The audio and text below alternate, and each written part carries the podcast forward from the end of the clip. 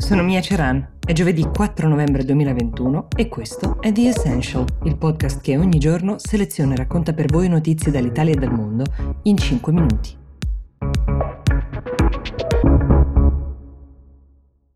Le notizie che vi porto oggi vengono entrambe dal Regno Unito, una per la gioia di quegli ascoltatori che spesso ci chiedono, specie nella puntata del sabato, di parlare degli effetti della Brexit, parla proprio di questo, di come la Brexit stia creando una serie di problemi non di poco conto all'industria della carne. L'altra invece riguarda uno dei college della prestigiosa Università di Oxford che in cambio di una generosa donazione di una milionaria vietnamita sta per cambiare il proprio nome. Andiamo con ordine, mentre Mentre vi parlo ci sono in viaggio tra il Regno Unito e l'Europa, Irlanda ma anche Paesi Bassi, migliaia di carcasse di animali destinati al macello che non possono essere macellati in Gran Bretagna perché la maggior parte di coloro che svolge questa mansione eh, sono lavoratori stagionali stranieri che dopo la Brexit non possono più essere contrattualizzati così facilmente. Ce lo racconta il Financial Times in questi giorni. La formazione per fare questo mestiere dura circa 18 mesi, quindi è piuttosto lunga. Racconta così l'Unione dei Macelli inglesi che si sta muovendo per chiedere delle deroghe al governo che possano frenare questo via vai di carcasse di animali e far assumere i lavoratori che servono. Moltissimi animali destinati al macello non hanno potuto attendere di essere spediti e poi rispediti indietro ancora una volta per essere venduti e quindi parliamo di tonnellate di carne sprecata che non arriverà mai alla vendita. 10.000 maiali, dice l'Associazione Nazionale di Produttori di Carne Suina, mentre altri allevatori per rallentare la catena non stanno macellando gli animali, principalmente la questione eh, riguarda i maiali, come vi dicevo, che però costano moltissimo da mantenere. Ogni giorno aggiuntivo è una perdita notevole notevole. Il governo inglese sta lavorando ad un'estensione dei visti per i lavoratori stagionali che includerà anche i macellatori di maiali. A 800 di loro verrà concesso di entrare nel paese e lavorare per sei mesi, ma le associazioni di categoria segnalano che mancano all'appello tra i 10 e i 12 mila lavoratori in questo settore, quindi 800 sembra ben poco per arginare il problema. Il loro salario di base, peraltro, è fissato a 25 mila sterline l'anno e i datori di lavoro dovranno offrire anche le spese di viaggio e il vitto e l'alloggio per questi lavoratori, garantendo sicuramente dei diritti, questa è l'intenzione, però alterando di fatto il mercato.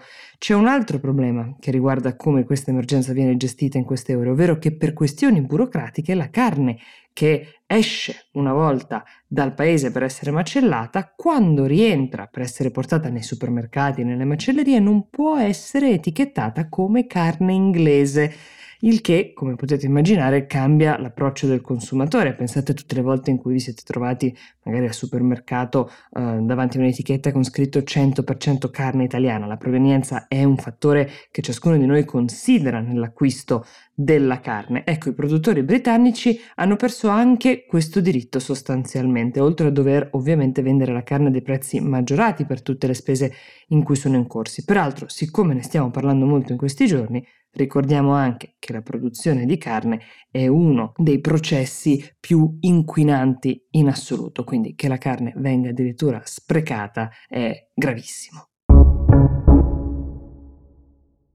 Altra questione che scalda molto gli animi degli inglesi in questi giorni è quella di un cambio di nome per uno dei college della prestigiosa Università di Oxford. Piccola premessa.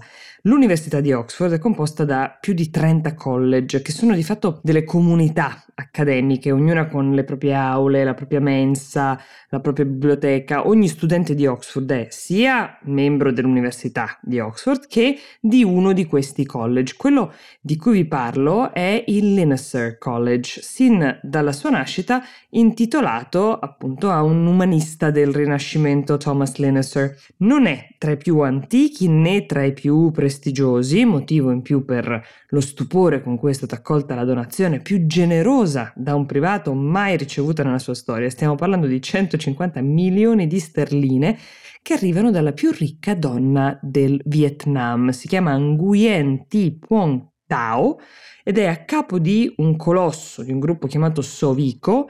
Uh, la donazione verrà divisa in tre tranche, a breve dovrebbe arrivare la prima di 50 milioni e qualcuno nel college ha proposto per gratitudine di cambiare il nome del college da Linnesser a Tao per l'appunto in omaggio a questa donna così generosa. Qualcuno invece storce il naso, chi perché trova questo tributo un gesto di sudditanza eccessiva di fronte al vile denaro, ma coloro che gestiscono invece il college ricordano che i costi vivi sono piuttosto alti e storicamente le donazioni a questo college minore languono, ma soprattutto perché il Linacre si è sempre vantato di essere uno dei campus più green, più attenti all'ambiente di tutta l'università. E la signora Tao è a capo di questo gruppo, come vi dicevo, si chiama Sovico, che è il primo finanziatore intanto della Vietnam National Petroleum Group, non devo neanche tradurvelo, e ha tra i suoi interessi anche i combustibili fossili, la ricerca offshore di giacimenti di gas e di petrolio, nonché la prima compagnia aerea privata del Vietnam Vietnam.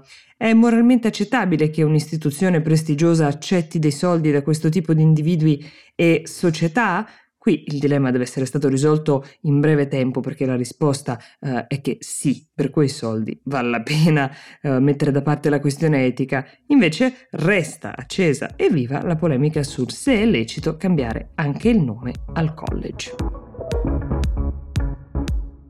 The Essential per oggi si ferma qui, io vi do appuntamento domani e vi auguro una buona giornata.